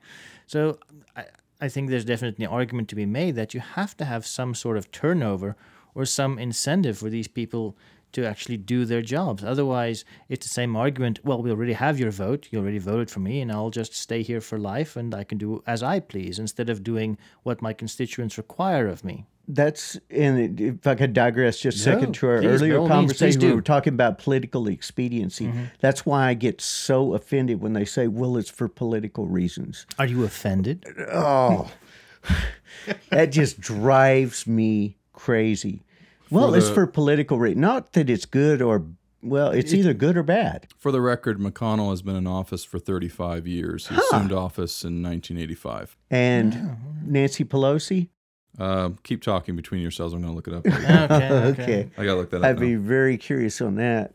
No, but I mean, this if- is this is an interesting point you bring up. Yeah, I, I I think that you know the the answer of oh it was done for political reasons. That's kind of a well I don't know. You can you, That's a scapegoat to well, me. You can call it a con as well. You know That- that's that's excellent word. That's I think really what it is. You know, okay, idiots or, or idiot public. You know, this is the reason we are giving you because clearly you don't understand why we did it, and we're also not going to tell you because that'll make us look bad.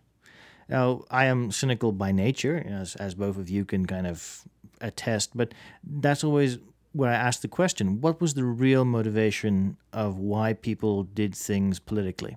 Will you ever really know the reason, or is the official reason kind of a nice, a nice cover that's being used to cover up some, some weird machinations? And, and I think some healthy skepticism of, you know, uh, people in authority should be an ever-present thing. You know, the the argument is, you know, who guards the guardians? If no one guard guards them, they can do as they please. And you def- I think you definitely see that today with the riots and then with the political reaction to these riots and protests. So Nancy Pelosi has been in office since 1987, which means she's been in there for 33 years. So she's been in just as long as Mitch McConnell, basically. Um, so these are people that assumed office in the 80s, and um, you need to um, anybody who wants to read about what's kind of going on here. Uh, and to me, this opened my eyes. And uh, Rusty, I need to get you a copy of this book, "The True Believer: Thoughts on the Nature of Mass Movements by Eric Hoffer. Intellectuals hate this guy because he's completely self taught, yet he won the Presidential Medal of Freedom for what he talked about. But he was talking about the fact that he was talking about the difference between mass movements and then when a mass mov- movement becomes institutionalized, it loses all its purpose and functionality. Because the minute you become institutionalized, it becomes about keeping the status quo rather than about changing things. And basically, um, using that model, what he's saying is, is that you may run. So let's take one of my favorite people, AOC, for an example, shall we? You know who I'm talking about, right? Oh yeah. Alexandria Ocasio Cortez. so she starts, she ran on this movement platform, if you will, the, the Justice Democrats or whatever they called themselves, right? She ran on that, on that platform. Something that sounds vaguely democratic and promises something. Yeah. Yeah. So she ran more on a type of we need to start a movement because she she used to she did work on the Bernie campaign the first time I mm-hmm. think, and the but the minute she becomes a congresswoman, and is given power, it's understood that that power can be taken away. And all of a sudden, you're doing things not based on what's good for the movement or what's right. You're doing it based on what you have and what can be taken away. It's like uh, that movie 1492. with- Political expediency. yeah, if we yeah, it's like that movie with um, 1492 about Christopher Columbus when you had uh, the bishop didn't want to give Christopher Columbus the funds, and the the chancellor of Spain or whatever he was, the the head duke, basically said, "Well, the interesting thing about power, Your Grace, is that which is so effortlessly given can just as easily be taken away." And that was a and so Nancy Pelosi has given AOC certain privileges for which for a freshman congresswoman is unheard of being put on was she put on the ways and means committee or something? What committee was she put on that's like unheard of for a freshman congresswoman being on there? I, I, I can't ways and means is one of the committees she's on that is just unheard of. And so she was given that power. And now the idea is is that if you don't follow what I tell you to do you're going to lose your power so I mean that that's Nancy just Pelosi has the thumb on AOC well that just prove, proves the point. You know, you're you're establishing the the status quo by giving people a piece of the pie, mm-hmm. and and then they want to protect their piece of the pie Yeah, and then you want to protect your piece of the pie, and then well, if you don't do as we tell you, you're going to lose your piece of the pie. So I mean that that's kind of how how you how you establish and maintain the status quo. You get enough people to buy into um, the status quo, so you can you can do whatever you like as long as you keep them happy. And I think that's kind of a, lo- a large part of you know statecraft as well. Particularly talking about an earlier point about the middle class. You know, as long as the middle class are vested in in the status quo, nothing substantively will actually change politically Like within right now. within any country. No, but as soon as the middle class start getting affected, then you really see large political change. I mean, talking about the revolutions that we talked about, the middle class was just as equally impacted as the well, I would say the well the the, the poor class within within those societies. When you see a modern day example in France, I can't remember what the what the protests were over in France a few what was it, about two years ago. Talking about the yellow vest. yellow yeah, the yellow vests, vest. Yes. Macron was president, mm-hmm. and the people of Paris started protesting, mm-hmm. and he could care less, right? But the minute the yellow vests get out, the middle class, mm-hmm. he changed his tune real quick. yes. And that's because it's it's really is the middle class that keeps the status quo for the upper class. Yeah. Um, they rely on that on that middle class really to bolster their their political power and even their economic power. Yes. Because once you, if you get rid of the middle class and you only have the upper class and the poor class, then you're going to have riots up the wazoo Yeah. because that just be, it's the and so to affect political change is to get away from this whole that, that's the whole thing that's what i'm trying we got on this i guess because i'm just saying they've been in pelosi and mcconnell have been in office since the 80s and nothing has changed. Why? Because they don't want it to. And he points out the fact eric hoffer does in this book. He says the reason that they don't want things to change is because they're afraid they are afraid of what change means. Change can sometimes be good. We could all get richer if things changed. If we all settled down and, and opened up the door for more people to become part of the middle class, this country would become powerful and rich again. You know what I'm saying? When the middle class, my uh, our favorite example, the Dutch, Yes. an entire country made up of the middle class. Pretty much. Look how prosperous they are. Because they figured out a long, long time ago that if everybody gets an equal slice of it, and not totally equal, but if everybody has the opportunity to get that slice of pie for themselves, become the middle class, they're much less likely to have a revolution and to have violence in the streets. And and so change can be good, but those who already have power, those who already have money, don't want things to change because they're afraid it might mean that they may lose that power, they may lose that money. I mean, that is that is exactly the point that we talked about the Russian Revolution, where you look at Nicholas II, who right off the bat proclaimed himself to be a absolute monarch, when the majority of his court and advisors were hoping that ah, he's going to probably say he's going to release power, start a parliament, the Russian Duma, and eventually become something similar to the British monarchy, a, a constitutional monarchy and you you have that same thing. He and his wife and his close advisors and the royal families were driven by this fear of loss of power within their own nation, which led to their well to their deaths at mm-hmm. the end of, of of the Russian Revolution. Yes. And the British figured out that we can still have some power, but we can't it can't be like it was. Well, I mean, look at all of the monarchies that are still still around. None of the monarchies have the original power that their ancestors had. All of them had to change but they have with the money. time. But they, well, they no. Granted, No, I'm not saying they. I'm not saying their power and money. I'm saying they don't have the power, but they have their wealth and castles still. Yes, I mean, if if you look at the Dutch nobility, that's very much a constitutional monarchy, and you have the British monarchy, constitutional monarchy. Um, Sweden, Norway, Sweden, Denmark. Norway, Denmark, all of these places Monaco. have have given up this absolute authority to, I would say, you know, appease the democratic upswellings within their nation, and those were legitimate changes. I think it didn't remove their money, their wealth, their status even is just as high as it was, but it did it did remove them from being autocratic states where they were the only people who had vested interest in the country and within politics. Now it enfranchised everyone to be part of the political process. And this argues to the point of the Dutch and the middle class and the argument you made for America. If everyone in this country has a vested interest in the economy or has access to it to get your piece of pie, then revolutions are much less likely than in any other other case within history.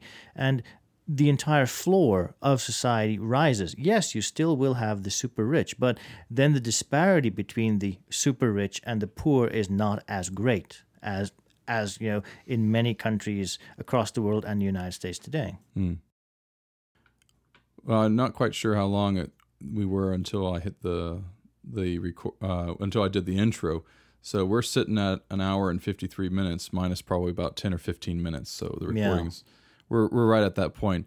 Uh, any final thoughts on that? So we we Covered a lot of heavy, ground. yeah, didn't we we covered you a lot of ground, a lot of heavy stuff, but the times we're living in are pretty.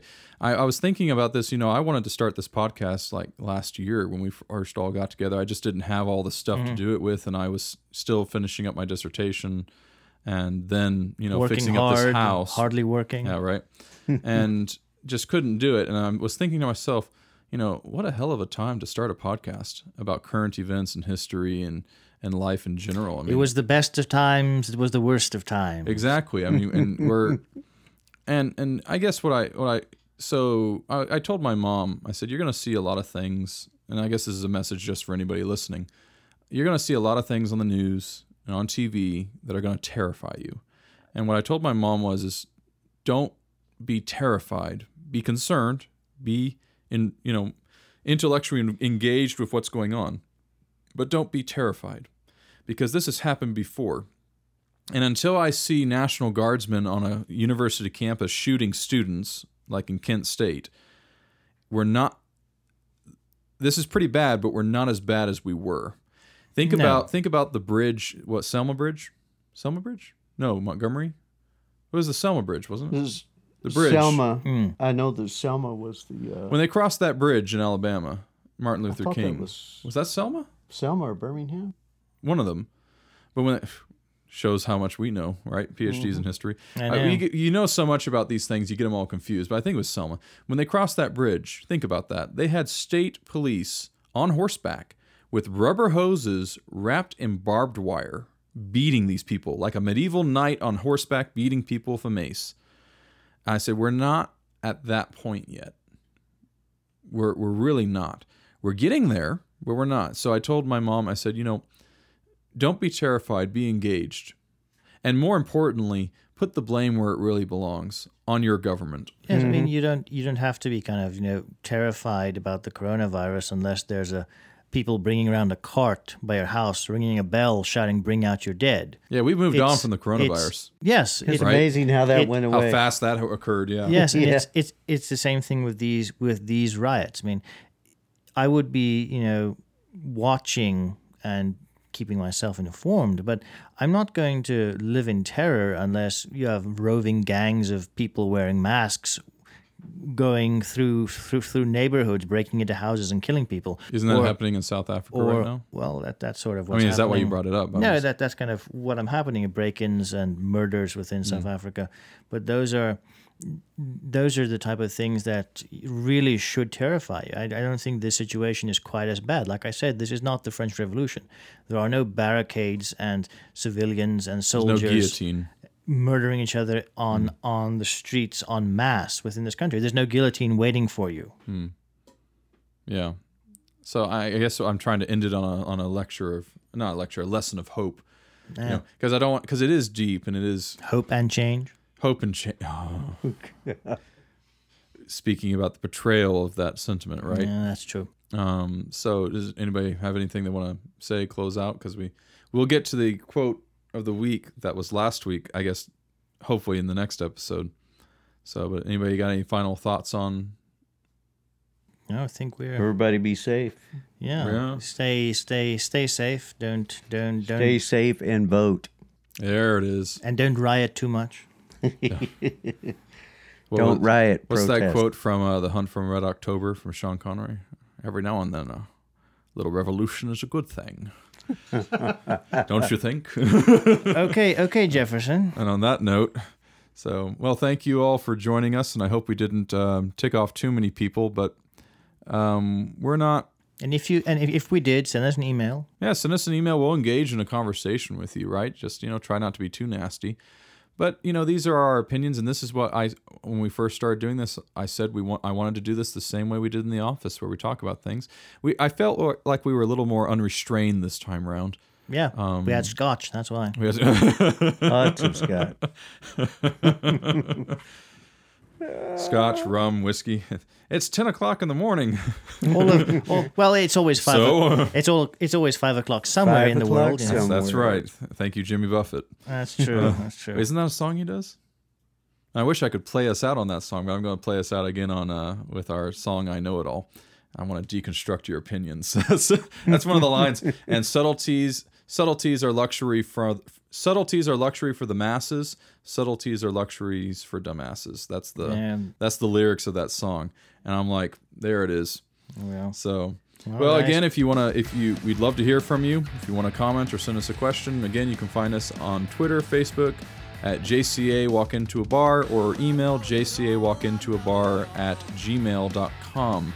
And, uh, gentlemen, I think that's it for the day. So, all right, cheers. Cheers out here. See y'all later.